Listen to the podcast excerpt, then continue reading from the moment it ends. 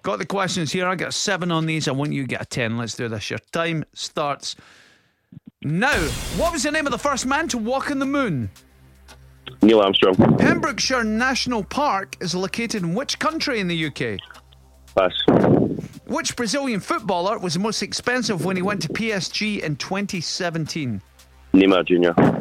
How many pounds are in a stone? Pass. In which Scottish lock would you find the base of the UK's nuclear submarines? Pass line. In the TV show Friends, who is Monica's brother? Russ. Bloemfontein and Port Elizabeth are two cities in which country? South Africa. In which sport would you drive and putt? Golf. What is the chemical formula of water?